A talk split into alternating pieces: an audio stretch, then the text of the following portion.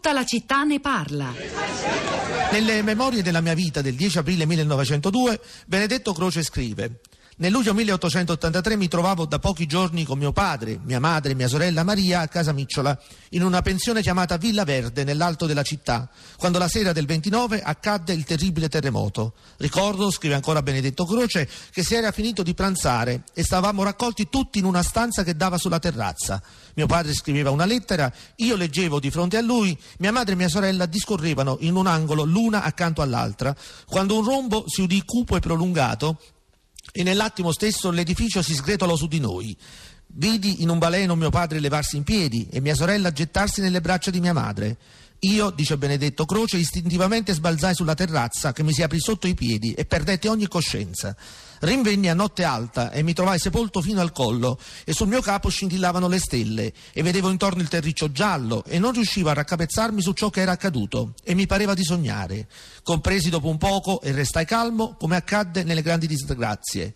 Chiamai al soccorso per me e per mio padre, di cui ascoltavo la voce poco lontano. Malgrado ogni sforzo, non riuscii da me solo a districarmi.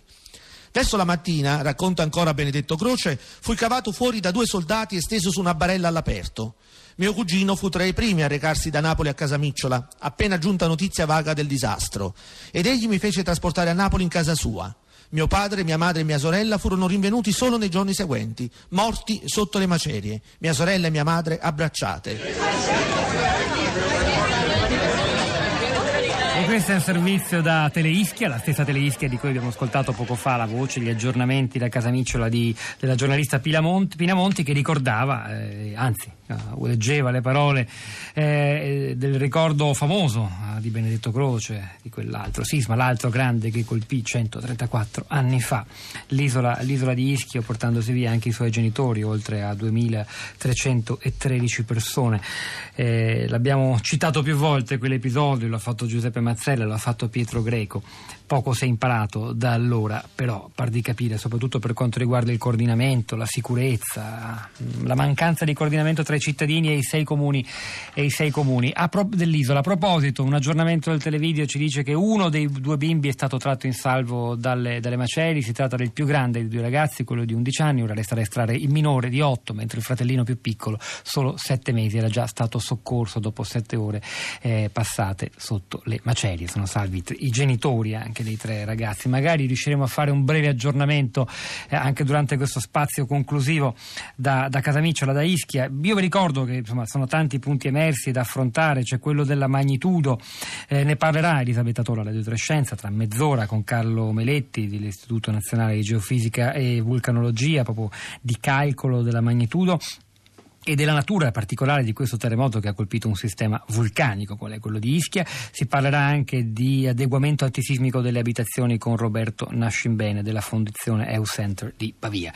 Ma intanto, innanzitutto, anzi, i vostri commenti sui social network, è venuta a raccontarceli qui in studio Cristina Faloci. Cristina, a te. Buongiorno Pietro, buongiorno a tutti. Sì, eh, rimaniamo in questo clima di speranza visto appunto il salvataggio del, del, secondo bambino e con un omaggio alla bellezza dell'isola. Assunta ce l'ho posta proprio nella nostra pagina Facebook, La città Radio 3. Quando giunse la notizia del disastro che aveva colpito Ischia, mi parve di rivedere l'isoletta, quale mi era sfilata dinanzi agli occhi attraverso gli alberi del battello a vapore, in una bella sera d'autunno. La mensa era ancora apparecchiata sul ponte fronte e gli ultimi raggi del sole indoravano il marsala nei bicchieri. Dei viaggiatori alcuni si erano già levati e passeggiavano su e giù, altri, coi gomiti sulla tovaglia, guardavano l'immensa distesa di mare che imbruniva sotto i caldi colori del tramonto, su cui Ischia stampavasi verde e molle, e dove la riva si insenava come una coppa.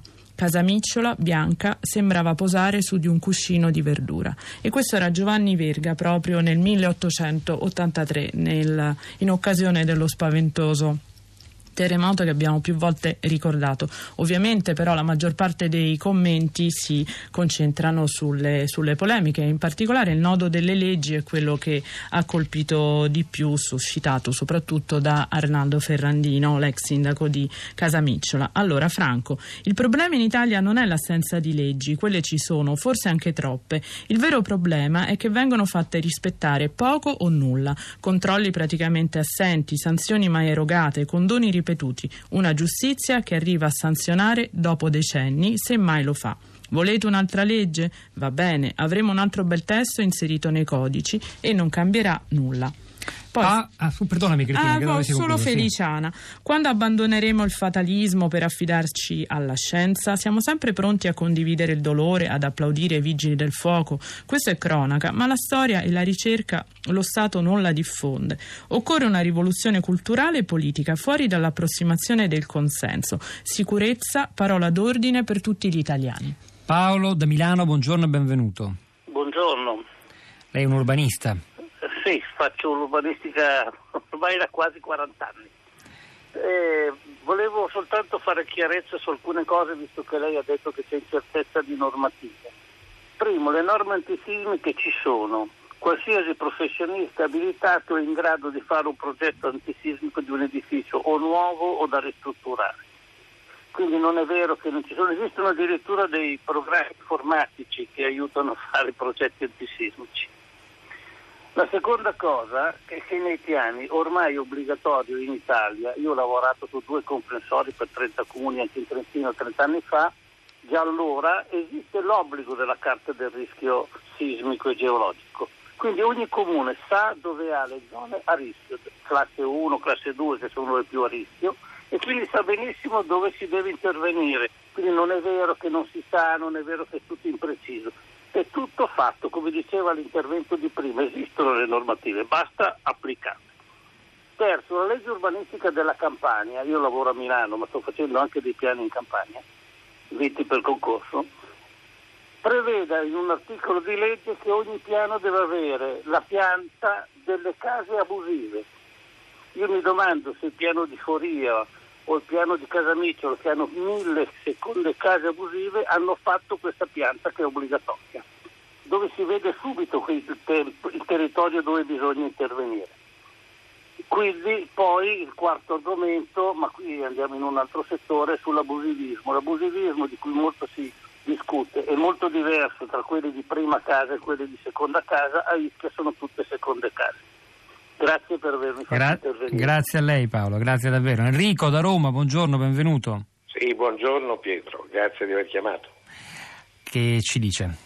Eh, mm, noi ci siamo conosciuti nel 2016 al termine di una lunga marcia per l'Aquila che arrivava da San Giuliano di Puglia. Ah, come no, il trekking eh, nelle zone esatto, del terremoto. Sì. Da sei anni che facciamo un trekking di lunga percorrenza proprio per richiamare l'attenzione sulla prevenzione antisismica Quest'anno siamo arrivati da eh, Fabriano attraversando tutte le zone del centro Italia colpite dai terremoti per arrivare all'Aquila. Ora il problema è che le norme è vero che esistono, ma manca secondo me una legge quadro che le coordini. Sono un po' tutte norme spezzettate e manca una legge quadro per l'intervento nell'emergenza nella ricostruzione e nella prevenzione antisismica. Ci vorrebbe la risposta di Paolo, perché appunto mi sembra il nodo decisivo quello sì, che lei esatto, sta indicando. Esatto. Insomma, e poi eh. il fascicolo di, di, fabbricato si può fare subito, quella è una norma che può essere approvata immediatamente. Una vera grande opera per tutta l'Italia è proprio quella di mettere in sicurezza quei 770 comuni che conosciamo, perché come dice Paolo è tutto, oramai ogni comune sa in quale zona di rischio sta, per, eh, con delle norme che devono essere anche imperative, cioè bisogna o rendere obbligatoria la messa in sicurezza, rendere detraibile al 100% le spese, intervenire con malleva pubblica se non ci sono i soldi, insomma gli strumenti ci sono, manca, e qui un'altra ascoltatrice l'ha detto, una rivoluzione culturale, però qui concludo, Quest'anno per la prima volta ho notato veramente una maggiore attenzione su tutti questi argomenti. Dice all'indomani, eh, all'indomani di Amatrice, all'indomani del, del, del, terremoto del centro Italia. E adesso ecco, è bastato un richiamo come quello di Ischia dove in fondo una piccola scossa ha provocato grandi danni per rendere più che mai urgente l'intervento su tutto il patrimonio edilizio e la messa in sicurezza antisismica di tutte quelle case che sono a rischio. Che però non si compirà mai, mi corregga se sbaglio, senza un coinvolgimento attivo di tutti noi. Non possiamo solo attendercelo dall'alto, ma, giusto Enrico? Dal punto di vista legislativo vanno fatte delle norme di imperio, secondo me su questo non ci piove, se no non si va non si, va, non si fa un passo, ecco, bisogna rendere proprio tassativamente come la fascicolo di fabbricato obbligatorio questo sì, questo subito ma anche per la, la, diciamo, l'intervento nell'emergenza bisogna essere pronti. Bisogna aver già fatto prima tutte quelle opere di precauzione tipo aver individuato l'area dove mettere le case di emergenza aver portato già lì tutti gli allacci e i servizi e questo in due mesi permette di rendere disponibile alle comunità una, un piccolo villaggio dove rimanere vicino al proprio Gra- territorio. Grazie davvero Enrico da Roma, Cristiano da Torino, buongiorno, benvenuto in breve se può, mi perdoni. Sì, eh, buongiorno a tutti. Sì, io ho scritto un messaggio brevissimo che toccava tre temi. Il primo la cultura della sicurezza, non c'è in Italia eh, lo dimostra il fatto che per esempio quando si fanno lavori di ristrutturazione i clienti non sono mai disponibili a pagare eh, il piano della sicurezza. Questo è il punto di cui parlavamo anche con Enrico. Gli altri due?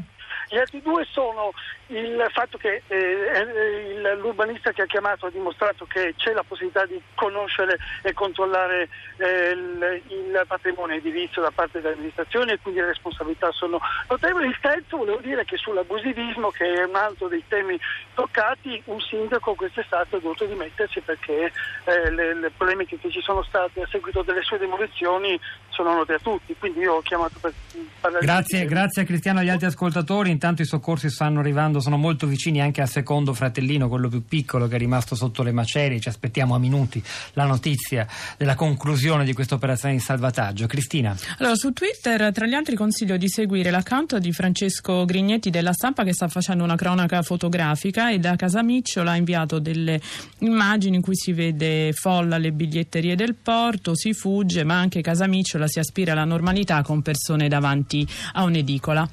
Ora è il momento di Radio Tremondo con Nello del Gatto, poi come annunciato Radio Trescenza alle 11.30 con Elisabetta Tola tornerà sul terremoto che ha colpito Ischia, noi continueremo a seguire la situazione e anche a raccogliere i vostri messaggi, io vi saluto non prima però di avervi ricordato che stamani c'erano alla parte tecnica Pino Berardi, alla regia Piero Pugliese, a questi microfoni Pietro del Soldà e Cristina Faloci, al di là del vetro oggi Costanza Spocci, la, tutta la città ne parla, il programma cura di Cristiana Castellotti, noi ci risentiamo domattina alle 10.